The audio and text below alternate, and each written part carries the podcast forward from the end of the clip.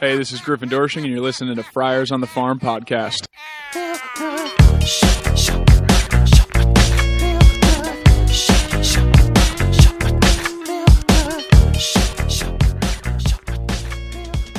Welcome to Friars on the Farm podcast. I'm Donovan, and with me is Roy. Are you feeling good, Donovan? I'm feeling pretty good. Well, on today's episode, uh, we're going to talk about the Major League Minute or Five uh, and some some current events. Uh, and then we're going to run through the affiliate rundown. Yeah, Uh, and then we've got a Griffin Doersching interview for you, courtesy of Donovan with his uh, trip up to Lake Elsinore. well, the opening music is courtesy of Griffin Doersching too. Some feel good ink. It is a feel good ink, and we did that on Saturday, well before the, you know, the Padres kind of made it fun. Yeah, winning three out of four out of the uh, off the Diamondbacks before heading out to Chicago uh, on the second leg of this three leg road trip definitely helps with that. Yeah. Um. What? So, what do you think? I, I still think, you know, it's funny how we win games and yet the offense still kind of sputtering a little bit. You know, we're getting Yeah, I mean, we're getting timely bit hits. but it's si- we're seeing signs of life and i feel like getting tatis back helps add that spark um, i noticed at least one time tatis was on first base and soto ripped that ground ball through the right Yeah. side of the infield the first baseman was over covering where maybe an athletic first baseman might have gotten to that ball i feel like having tatis on ahead of soto um, is going to help soto out as far as defensive positioning um, since right now all he's doing is pulling the ball, putting it on the ground on the right side, so that helps him. But I mean, Tatis being back, oh my gosh, Yeah. he's a revelation already. Funny, we were watching the game and lady was doing something. She was making some kind of noise or something like that. I'm like, shh, shh, shh, he's up.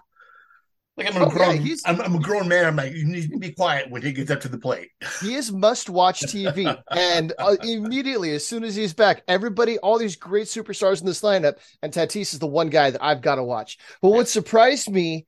You know, I thought, okay, being in right field, he's going to have some struggles. We're going to see some weird routes. Yeah. He's got the cannon arm. He's got the crazy athleticism. What I never really thought about was his ability to back up in center field. And there's Yeah. already been a couple of liners in that center field, right center gap, and and he gets over there real quick Yeah. to get that ball. Um, and that's going to only make that's only going to make Grisham that much better as a defender. Yeah. Yeah.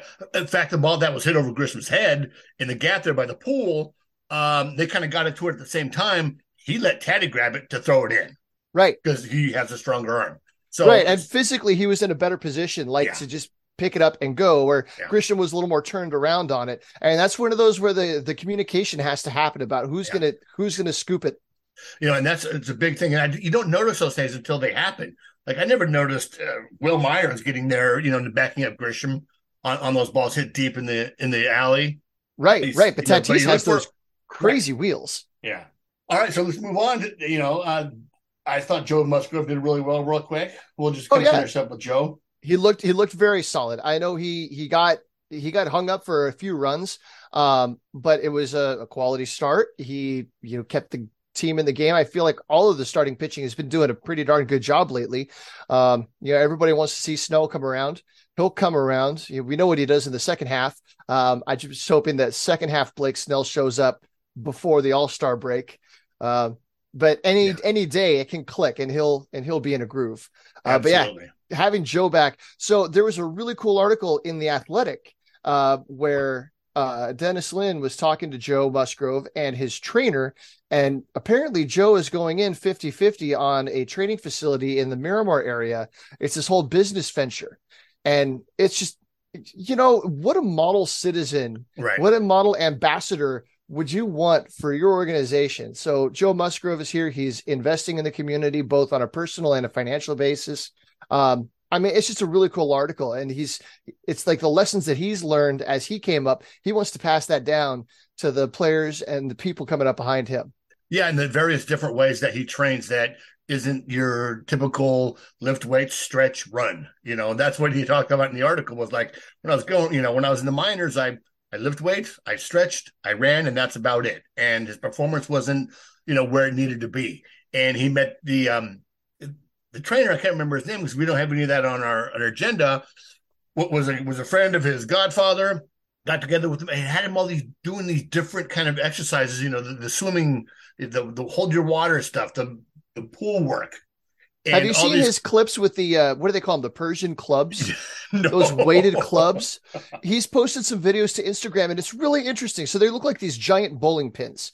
And I remember the Iron Sheik, the wrestler back in the right. '80s, had this competition about who could about somebody trying to beat him at his own craft. Uh, but it's like these strength and stretching exercises that I've never seen anybody else do. Yeah. But you watch it, and you're like, no wonder this guy stays on the field and rings the bell 30 times a season every yeah. single year.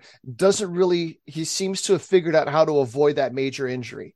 Yeah. And you know what I kind of like about that? And you kind of see this with Manny Machado too, and, and a lot of ball players, like they're not cut, they're not ripped. Like you see some ball players and they're just chiseled. And did that not necessarily translate to, to, to baseball performance? Um, and certainly, I think it, it unless it's backed up with, with really a lot of stretching and flexibility, like I can maybe it could be injury prone. You know, you can get those guys injury prone. We look at Manny Machado. You, you look at Joe Musgrove in a three year old commercial from Sycuan. Like he's not ripped, but the endurance, the the strength is there. Right. Uh, John O'Green was the name of the uh, the trainer. Right. Okay. And he talks about how that he would stretch and and lift weights and all this stuff, but he wasn't doing anything right. He didn't even right. he didn't know how to do a proper squat. squat. Yeah and something simple like that. But you really need to think about what you're doing and how you're doing it as you go through everything. Yeah. All right. So, article. so that's two guys that have come back that we've been waiting a long time for them to come back. And then there's one guy who's made a debut. Brett Sullivan made his major league debut. Uh, unfortunately, Luis Campusano hit the IL with a thumb injury, but that opened up the door for Brett Sullivan to come through. Um, he came to the Padres in the trade with Korry with the Brewers, uh, along with Korry Howell for Victor Caratini. So I find that interesting that there was a catcher for catcher thing. Um, last year, Brett Sullivan, a left-handed hitter, he hit 285, 339, 444 with 28 doubles, nine triples, and nine home runs in AAA El Paso. Uh, and he can play a little bit of third base and left field on top of being a catcher. Uh, I doubt we're going to see any of that versatility. It seems like right. really he's just there to to give Austin Nola his day off once or twice a week right now while they wait for Campusano to come back. Uh, but I'm I'm hoping for that one day that he starts and finally gets that first hit and shows that he can. He's got some staying power. Yeah, because everybody that they've interviewed and they were t- Bob Scanlan was talking to people this his, when he made his debut. I mean, everybody speaks so highly of the guy of his yeah. work ethic and his his competitive na- nature and all of that. I I'd love to see him you know, earn a little bit more of a role than just the stopgap fill in right now. Yeah, and and you know with uh with that trade that came over to Korry Howe that we've been talking about a lot here on the podcast, um, he's tearing it up in in Double A, and I love the story that uh, well, he told the story about how he was told, and Phillip Wellman was allowed to tell him that he was getting moved up, and you know, so what Wellman did is he called, you know, he he told the story uh, uh to I think Annie Heilbrunn or, or you know, anyways, I saw it on Twitter. Um, he had a team meeting and his son was there eating ice cream. they were going to go watch the fireworks, but they had a team meeting. And Wellman gave him the news, and everyone starts clapping and like glad handing and giving a high five. His kid thought it was all about his kid. His child thought it was all about him being there. So the kid's like, "Yeah, I got ice cream." But it was about my dad going to the major leagues. Um, what a cool I, moment! I love those stories, and I um I wish they had stuff like that filmed. I, I love watching those stories out of spring training where the manager brings the guy in and talks to him about how well you're supposed to do and and the things you got to do to get to the next level and then finally says it and then there's that reaction where the guy is just like oh my god you did know you, and he breaks down.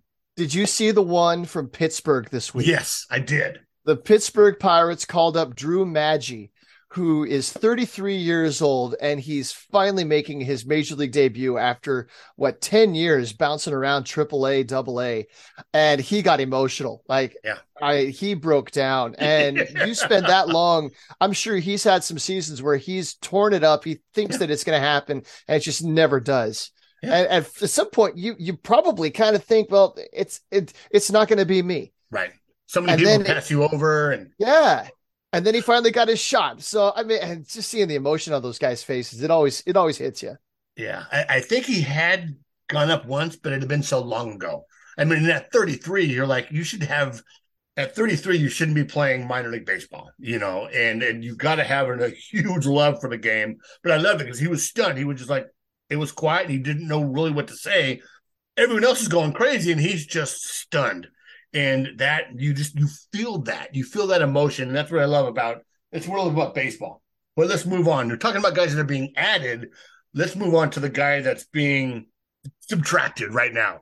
Anderson Espinoza was fined an undisclosed amount of money and is serving a 10 game suspension in the aftermath of his ejection uh, last Friday um, after he was kicked, you know, after he was kicked out of the game for having a sticky substance, which a little bit is a little timely right now with it really is. Well, what's going on with uh, Max Scherzer? Oh my gosh. And uh, so, okay, so let's talk about that then. So he was saying it's it's rosin. You could read his lips. It's rosin. It's only rosin. It's sweat and rosin. Apparently, they asked him to wash his hands. He went and used some some alcohol and tried to wash the stuff off. But apparently, alcohol and rosin it only makes the rosin stickier. Yeah. Um, and the the the the the ultimate villain, Trevor Bauer, a video came up of him from two or three years ago where he's like, okay, t- explain to me, is this legal or not? Yeah. And he had only sweat and rosin on his hand, and he was able to hold a baseball palm down, and the Yeah. ball was sticking to his hand. Yeah. So the rules say that rosin is an allowed substance, but excessive rosin is illegal, and you're not allowed to have it anywhere on your uniform. It's just it's there. You you use the approved rosin bag that's behind the mound Yeah. and your own sweat, and that's it. But you're not supposed to have it on your glove. You can't have it on your hat. You can't have it anywhere else. I'd like to see them crack down a little bit more because you still see guys that they're touching their hat right in that certain spot between every pitch. Yeah. Uh, or Well, they're tou- they're grabbing their belt buckle. It's like it's pretty obvious where guys are hiding it. you know, and, and, the, and the tweet from Joe Musk about that was excellent. Um, I don't think Max Scherzer is cheating. Um, you know, he said that he, he put alcohol you know, when they told him to come go wash his hands and come back. He used alcohol, which I mean, he had to have known that alcohol takes away all the water and keeps it a little bit more sticky. So it seemed like they gave him every opportunity to clean a, sh- you know, clean up and, and do it right. Regardless if what happened, I don't think he's cheating. I think he has a point, but I love the fact that it was Max Scherzer. I love the fact that it was, um, oh God, I'm blanking on the manager. Oh, Buck Showalter. But yeah. I'm sorry, Buck, damn Buck Showalter, um, didn't protest too much. No, well, I, at that point, there's nothing he can say. Right. and and you can i'm sure i don't know if he touched the glove or what but the sticky stuff's there. It's um, the i guess the the the discussion that's come out of this is the ambiguity of the rules. How much sticky is too sticky? And there's no good test for that. So our friend meredith wills she was saying that there needs to be some sort of test that you know if you can stick an object of a certain weight to a certain stick and Right. turn it upside down and the object sticks then it's too sticky. But i, I you have to come up with some sort of I, am an engineer. Right, I, right, I, right, I deal with with absolutes. You know, there, there, there's a, there's a test that it has to pass to be approved. Otherwise, it's just up to the umpire's discretion. Well, I've been watching a lot of El, El Chapo, and now we're back to watching Narcos again. And you know, they put a little bit of the cocaine in the liquid, and the water turns blue, and that's the good stuff. There has to be some kind of way you just kind of swipe it with a swab, and it turns a color, and like, oh, that's resin, not rosin, or that's this substance. Um, right, and and the whole thing is. Why are they not looking at the ball that they use in the NPB, in the Nippon Baseball League in Japan, where they have a a tacky baseball that works. And I don't know if they have an issue or any problems with pitchers using any other sticky stuff, but certainly there is a way to get the baseball a little bit of tack on there that allows pitchers to get a better grip. Well, apparently, so they're trying that in one of the minor league levels, and apparently, it's not going very well at all. Really? Um, yeah, I, I saw something about this. Let's see if I can find the article real quick. But yeah, they're they're actually seeing a a spike in hit batters, and it seems like whatever they're doing with that pre-tacked ball, it, they do not have it right. Hmm. So well, well, it works I- in Japan. Their baseball is also, I think, one ounce, uh, one ounce less in weight. It's a lighter, yeah, but I think it's within the same um the same rules Size? that Major Okay. League Baseball because the the rules for the size and the weight of the ball give a pretty wide leeway. And that's where Meredith, her research is on these very narrow differences within that wide band of of what the rule book allows. Uh, but I mean, you need consistency, yeah. and and Scherzer isn't loading up on the sticky stuff to get to, to make sure that he has good grip on the ball. He's right. doing it for a bit of a competitive advantage, yeah. um, and which is you know that's everybody's out there looking for a competitive advantage. You know, whether the guy at bat is taking a peek back to see where the catcher is positioning, um, you know, stealing signs at second base, it's all that's all within the game. Um, yeah. And so I, if you can use the rule and kind of bend the rule to your advantage, that's okay. But where where does that line line where does right. it cross that it line? It has to be black and white. It can't be it can't be subjective. It can't be it, it has to be black or white. And I swear on my child's life. It's only rosin. right.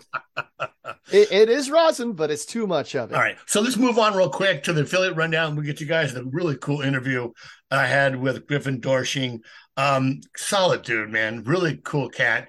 Uh, came out and I just had immediate rapport with the guy. But first, uh, I want to thank Mad Friars. We want to thank Mad Friars for allowing us to use uh, a lot of the content from those guys in our daily, in our in our in our affiliate rundown.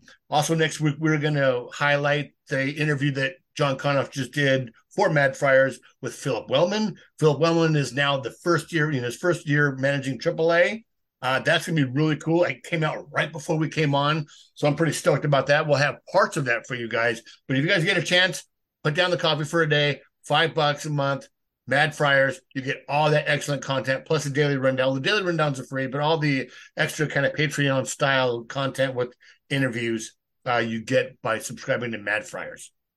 So start right, so strike one on Tuesday. Outfielder Tyler Robinson was absolute menace for the Storm as the outfielder had a career high four hits, stole two bases, and drove in a pair. The six foot four outfielder was drafted by the Padres in the 14th round last year out of Louisiana Lafayette. Through nine games, Robertson is hitting 3, 343, 415, 486, and is tied for the league lead with six stolen bases. And he was the Storm's uh, player of the week. Yeah, the Carl's Jr. famous star player of the week. Uh, first baseman Griffin Doersching found his power stroke in the Storm win. He blasted two doubles, including one that one hopped the wall in the deepest part of the diamond. The 24 year old slugger has struggled to make contact out of the gate in 23 after flashing quite a bit of power in his pro debut.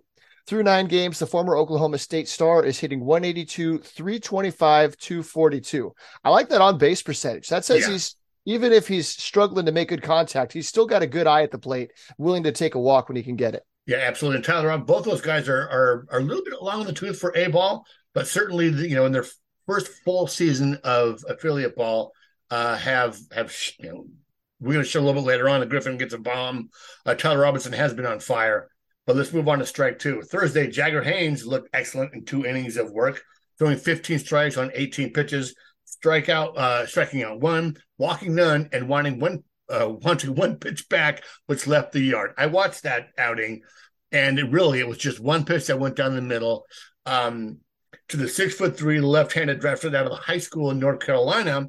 Haynes is still only 20 years old and brings a high ceiling arm to the Storm roster though his work will be limited as he works his way back to the mound with a pair of yeah, works his way back to the mound. Period. End of sentence. Um, with a pair of singles, Graham Pauley continued to rake, continued to raise his average to 372 and 43 at bats. Pauley, a 13th round pick uh, in 2022 out of Duke, is a third baseman and a sort of righty throw lefty hitter player the Padres enjoy collecting in the organization. After two doubles, Rosman Verdugo, my guy, the Storm's 18 year old shortstop from Ensenada raised his batting average to 273 in his first full season after slashing 251, 338, and 467 in 167 at bats in Arizona.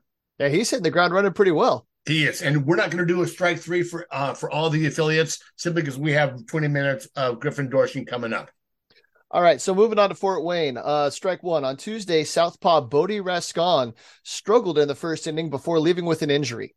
Uh, on a routine pop up in the infield, Tin Caps third baseman Marcos Castañon ran full speed to make the play, colliding with Rascon in the process. Castañon stayed in the game, but Rascon left with the trainer. The Texas native walked a pair and gave up a three run homer before being pulled. Jackson Merrill crushed a three run homer and drove in four runs total. Uh, and designated hitter Martin Nathan Martorella hit a solo blast. Uh, Merrill's homer came with one out in the third inning to draw the Caps within two runs. Two batters later, Martorella clobbered one the opposite way. Uh, reliever Aaron Holiday was electric, striking out five and allowing just one hit across three shutout innings. I saw that game and I saw that play with Rascon and Castanon, and the ball was hit straight on top of the pitcher. I mean, high in the air, and Castanon came running in. And I always thought, doesn't matter what, the pitcher always gets out the way. So that's development right there. When Rascon should have just got out of the way, even though Marcos, he ran a good 30, 40 feet to get to the ball. Um, it was tough because then they smashed and it was like mm. was it was it like the uh the Cubs game where Drew Smyly was throwing the perfecto? It was enough where Rascon had to leave the game. I'm like they, right. they banged into each other pretty well. And and I watched that game too, the Cub game, and because I just love watching the Dodgers get their ass handed to them. And God, it was God, I felt so bad. It was like all of a sudden Smyly and I don't know who the catchers for the for the Cubs, but it was Yan Gomes. Just, ah, who's a big guy. Right. Um, he like hopped on he hopped on Smyly's back and looked like just rolled right over the top of him. Oh, you know, what a wacky way to end a per- to bring a perfect game to an end. But moving on to uh, uh let's move on to strike two. The crazy eighth. So Saturday the Tin Caps scored nine runs in the top of the eighth inning on their way to 11-4 win. Uh, they entered the eighth, trailing three to one, but sent 12 batters to the plate in that frame, highlighted by Nathan Mortarella's RBI double. I keep wanting to call him Nathan Mortadella. The, the, the, chef in me wants to like Mortadella, like the like, like the meat.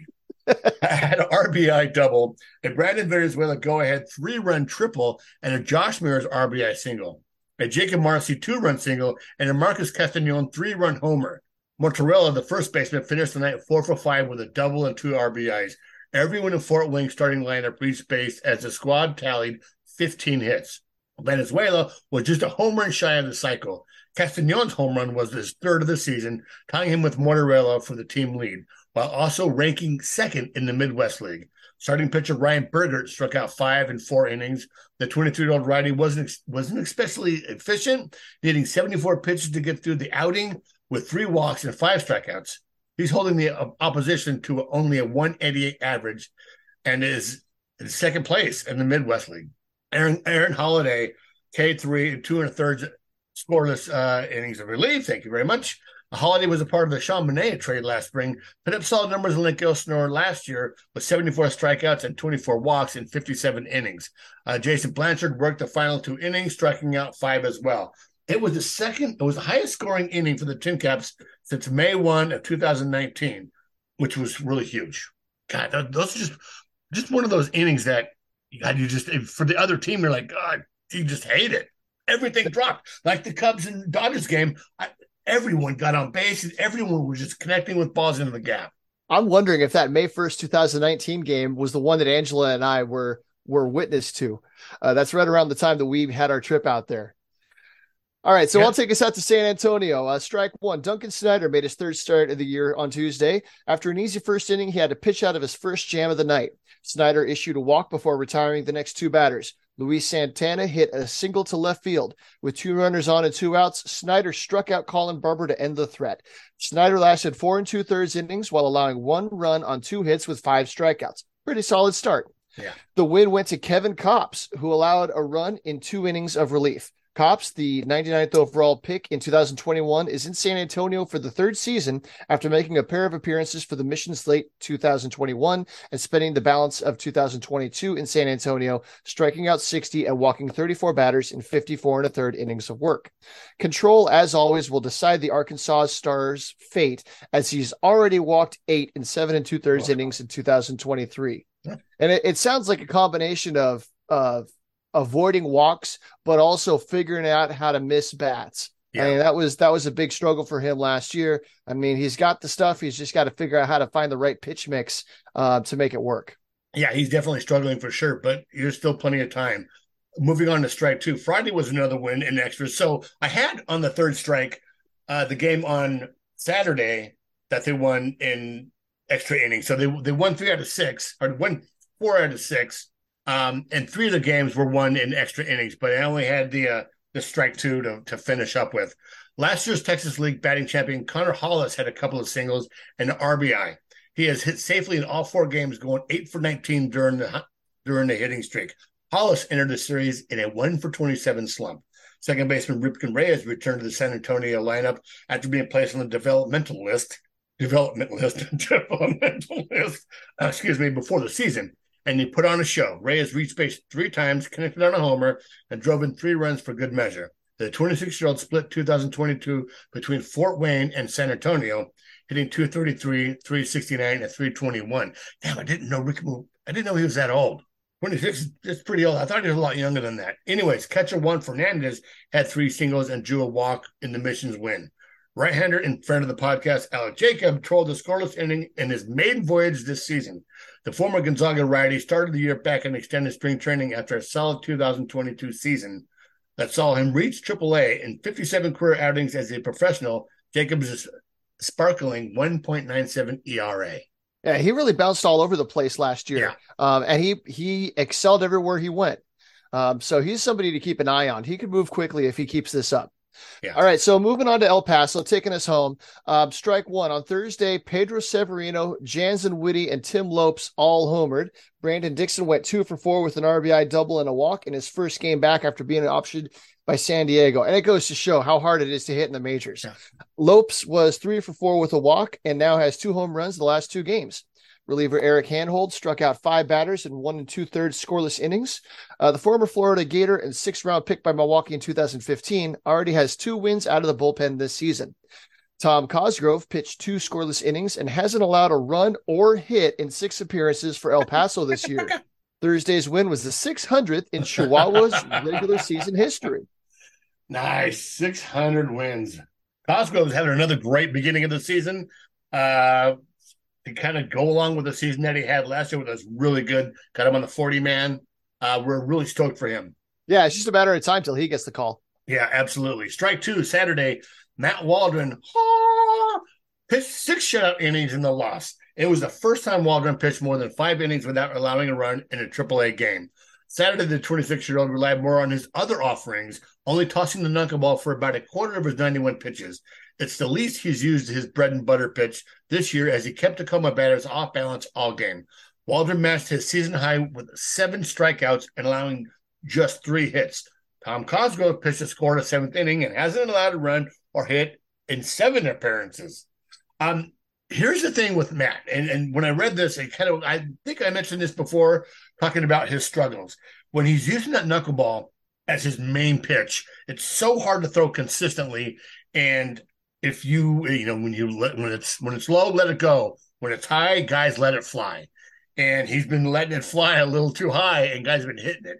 So when it becomes more of a, you know the third or fourth offering in his arsenal, that could be something that really kind of propels and makes a change there. So I wonder if they did that on purpose or if it was just something kind of a byproduct. Because he does, he throws in the high 80s, low 90s. Then he hits 91, occasionally tops out at 92, 3. Yeah, I mean he's got enough of a fastball to yeah. to get it by there, and you've got the separation and speed. Right. Um, but what I noticed when I was seeing him earlier this year was that he wasn't locating the fastball for strikes. So if you can't get a strike with a fastball, then you know you got nothing. Right. You got nothing. good good luck with that. Well, that's certainly something to build on, and we're stoked to finally see him uh, kind of have a good outing there. Right. It's early in the season. So some guys are going to start off hot. Some guys are going to stumble a little bit out of the gates um, you know, that's why you give it give it a month or two before you really start looking at, you know, who's doing well and who's not. Um, yeah. But it's still great to see some good starts out of some of these guys. Yeah. Well, you know, it's kind of the same thing with the Padres. You don't, the first 10, 15, 20 games of the season, you don't start throwing in the towel. You know, you wait till there's 40 games. And I think it was Preller that said that 40 games, or might have been Tingler back then. They said evaluate every 40 games. That's like okay. a like a chunk a chunk, a chunk. There's enough at bats, there's enough innings there to kind of get an idea of where we're at. A quarter of a season, because yeah. it's easy to look. Is I've got their their win loss results up here, and at a, at one point they lost six out of seven. Well, now they've won four out of five. Right. right. So it, it, it depends on what slice you're taking out of that as to how you're going to feel about all this. Um, it definitely it doesn't feel good to to see them uh, get shut out and it's been happening too often. Uh, but I think now, now that Tatis is back in the lineup, there's a little bit of chaos up top, and you've got some guys showing some some promise. Matt Carpenter's been thumping, uh, Grisham has been thumping, uh, Cronenworth's been doing his thing, Bogaerts keeps on doing his thing, and it's it's just a matter of time until this whole offense starts plugging right along. Well, you know, I'm I'm still in I'm still in awe of our lineup. I'm like, okay, there goes, all right, lead off, all right, Tatis okay, there's Soto. Like you see all these big names, these these absolute beasts at the plate, and they're not hitting home runs every at bat. I'm like, what the hell's wrong? What's going on? Let's sell the team. Like, you know, you see all this talent, and you're like, God, one of these guys have got to get a hit, and that's just not how baseball works. Um, it's funny. Do you get the Jesse Agler uh, newsletter? I do, and I thoroughly enjoy them. They are such a pleasure to read. Yeah, absolutely. And, and today's kind of reminded me uh, he talked about the travel. Now, now the travel isn't a big reason why um, teams are failing, but he talked about a uh, a long stretch, two stretches of of travel where they went from uh, Houston up to up to Milwaukee, down to somewhere else, and then you know they they went. It, it was Milwaukee to Houston to Chicago. Yeah, and without any days off in the middle of all that. Right, and that's a lot of travel. That's a lot of weird hours. That's that's time change. Right. Um, you know, and that's no excuse for not playing. You're a professional. You have to get it done. But dude, I I fly back to Connecticut, you know, once or twice a year. That's a four hour flight, and I'm toast the rest of the day. I mean, I'm incredibly out of shape and I have nowhere near an athlete, but certainly it makes a difference, you know, for sure. Um, and and moving around that much, he talks about where that you can kind of don't have to squint that hard to look to see where maybe that was the start of 21's uh 2021's collapse. For sure. But now with the more, uh, I think there's now more of a balanced schedule where that flight, you know, there'll be a little more days off in between. So let's go to break, come back, and we'll send you off to Griffin Doersching.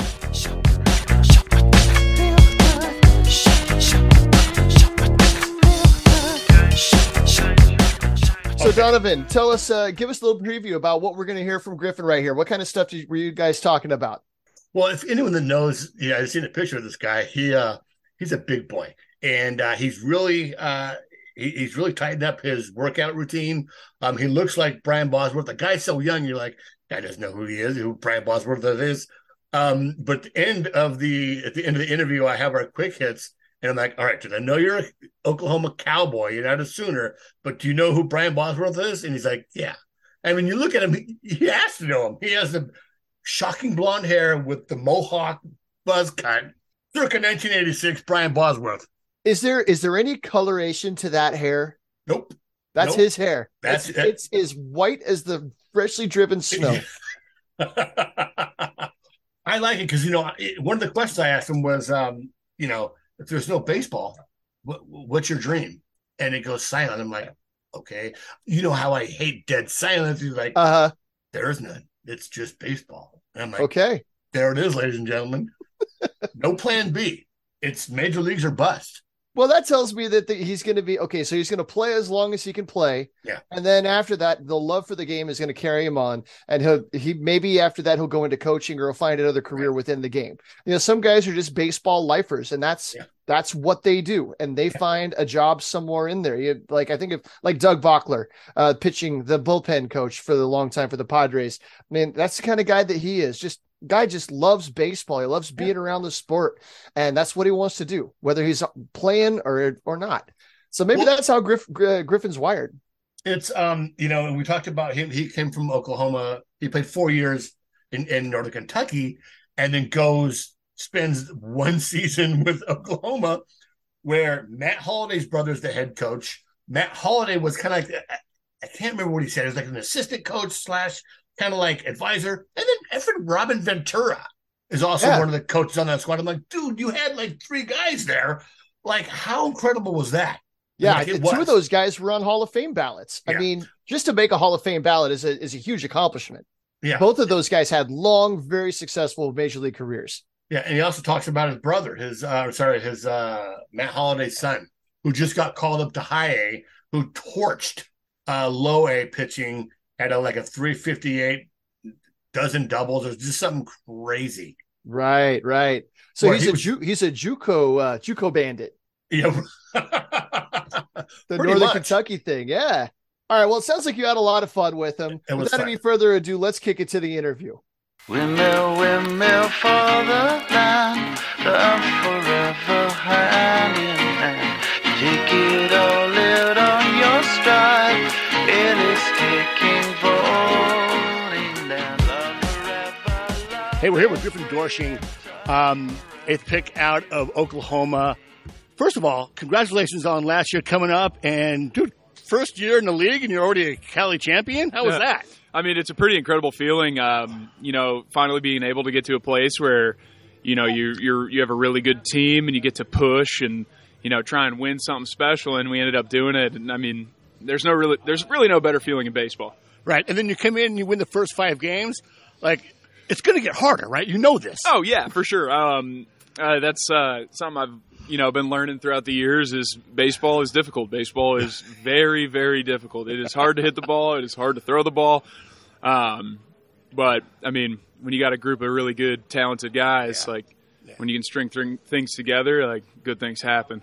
Hell yeah. Um, so being from Wisconsin, you you had to have grown up a Brewers fan, yeah? Yeah, for sure. Prince Fielder, your guy. Yeah, that that's that's my all-time favorite player. When people ask me like who's who's your uh, who's your guy, I say Prince Fielder. Um, I mean, it was a, he was a really big man, and I was a big kid, and I was like, well, if he's if he's out there doing it, then I got a you know I got a shot, and here we are. Right. Well, and you know, with him, it was he was kind of one of the first guys, and he wasn't even you know he's obviously he's not a Latin player, but kind of bring a swagger. Oh, kind of yeah. bring a little bit more than just.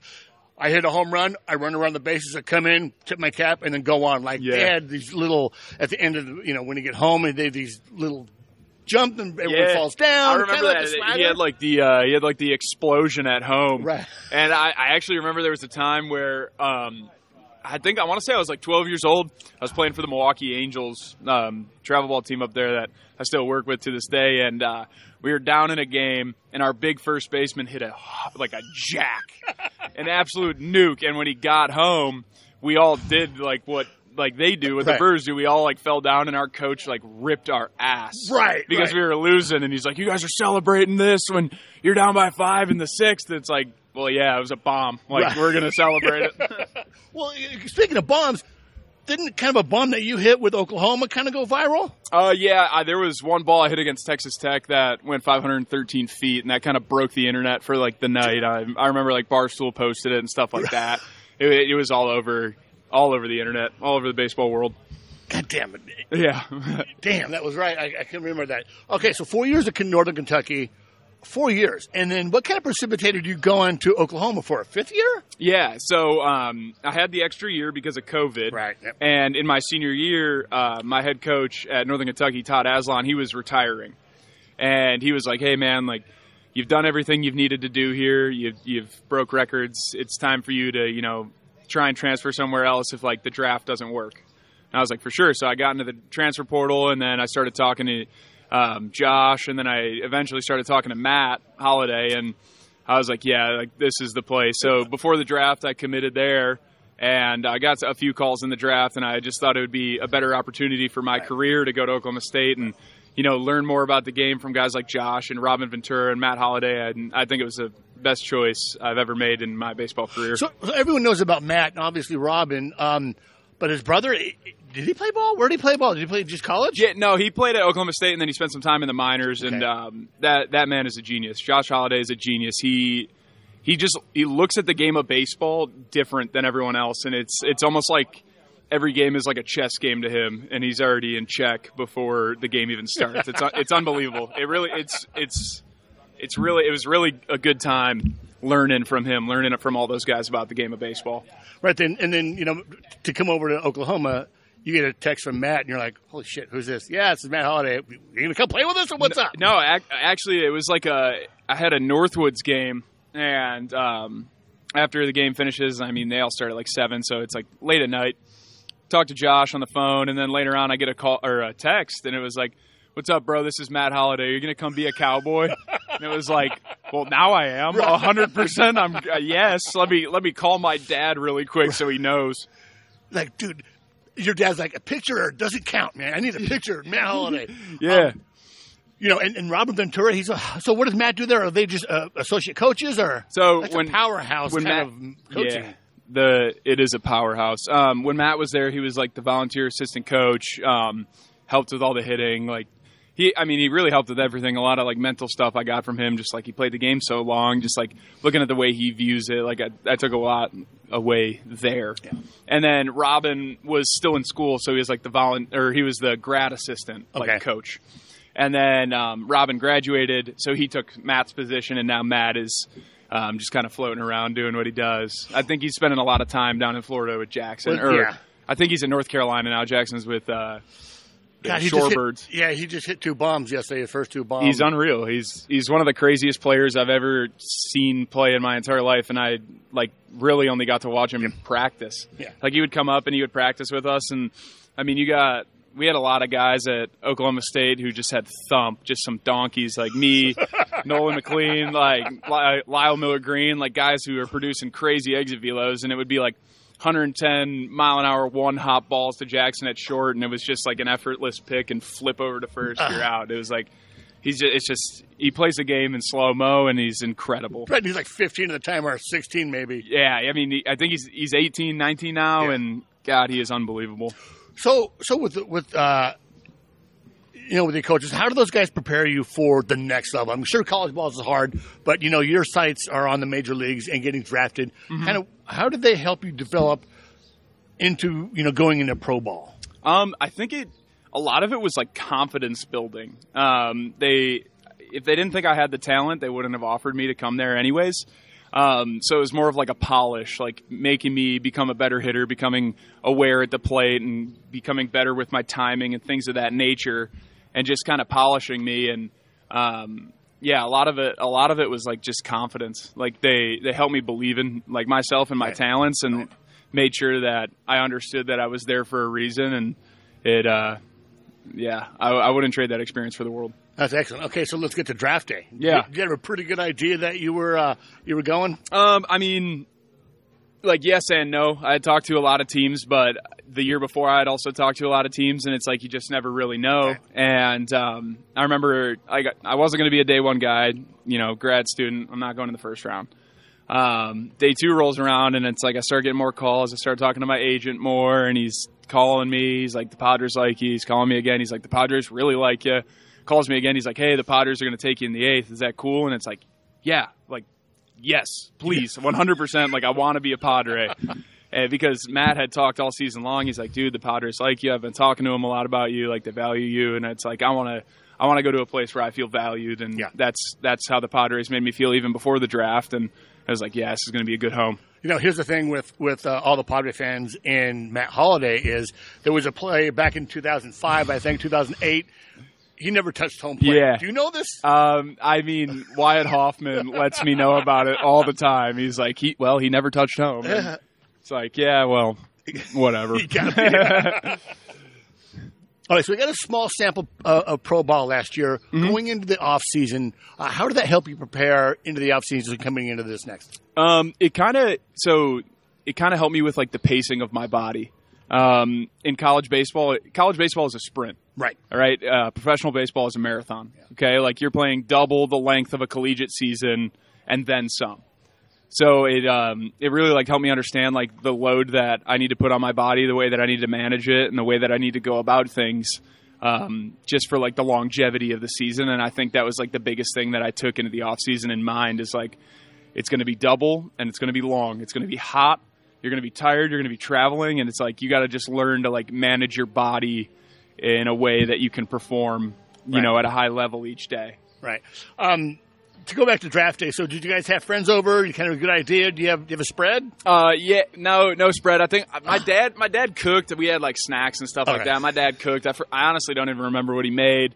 Um, but it was just like my family and our closest family friends. Um, I just wanted to keep it small. Didn't want to make it a big deal. Like, um, like I'm very blessed and thankful that I got drafted, but it wasn't like the end goal, Right. You know, so Right. like I didn't want to make it like a huge deal. Like it's really cool. Like I we celebrated. I got in there. Like it was awesome, but like it was never the end goal. Like I wanted to you Part know, of the wanna, process. Yeah, it's part of the process. Like I want to I want to play in the big leagues. Yeah. yeah. That's and that isn't even the end goal. Like I want to help win.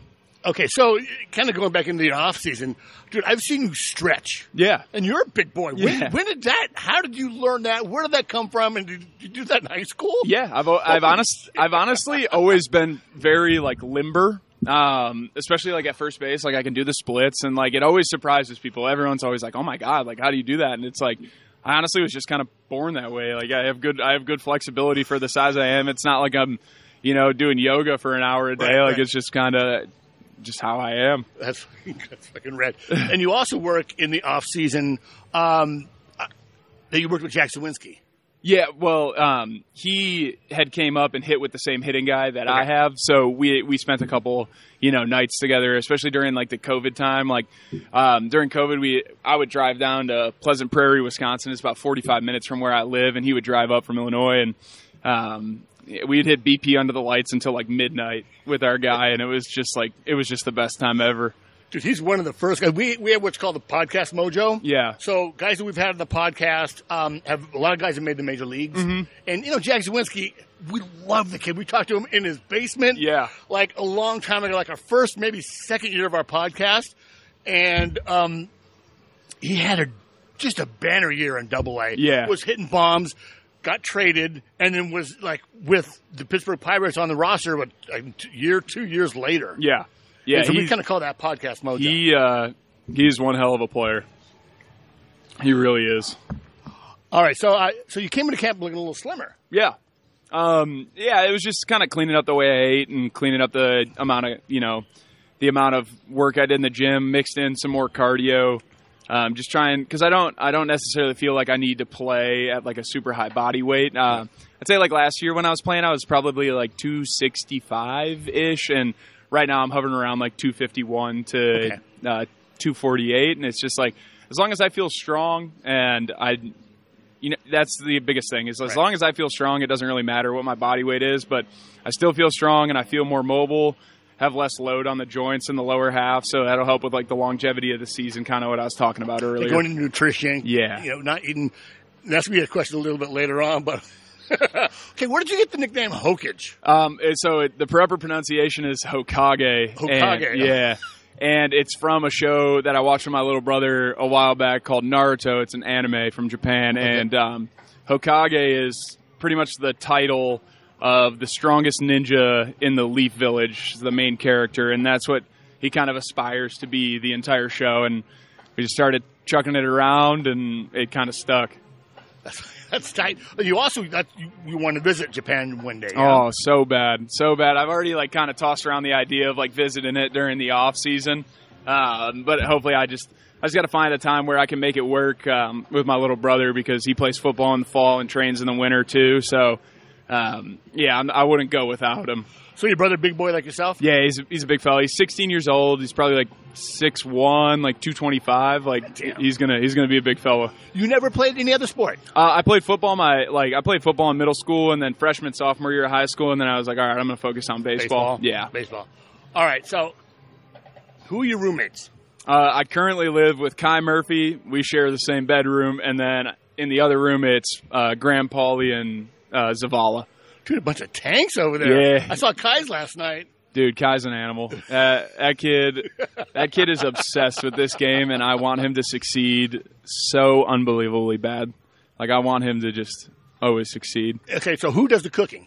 Uh, honestly, they do a great job of just feeding us here. Like, if you're gonna, if we're gonna cook, like it's usually just on your own for breakfast. Like every time I wake up, Paulie is already, you know, a dozen eggs deep and four Chobani flips. That dude eats like a madman. Ah, that's tight. That's Yeah. tight. Okay, let's uh, let's do a couple quick hits here. Okay. and we'll get you out of here. I, I really appreciate it. Yeah, you of course. on. Okay, uh, celebrity crush. Don't have one. Ah, I don't really think I have one. Margot Robbie, maybe. okay, all Yeah. right, all right, all right. Do you have any superstitions? Um, if I spill salt, I'll throw like a pinch of it over my left shoulder. All right, if you spill salt, you do throw more salt. Yeah, if you spill it on the table, you got to take a little bit and throw it over your left shoulder.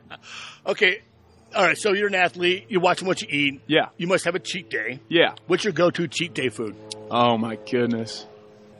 Oh my good. Okay, if I'm gonna if I'm gonna cheat, like I'm gonna cheat hard, and I'm probably realistically I'm probably just gonna crush some McDonald's. Yeah.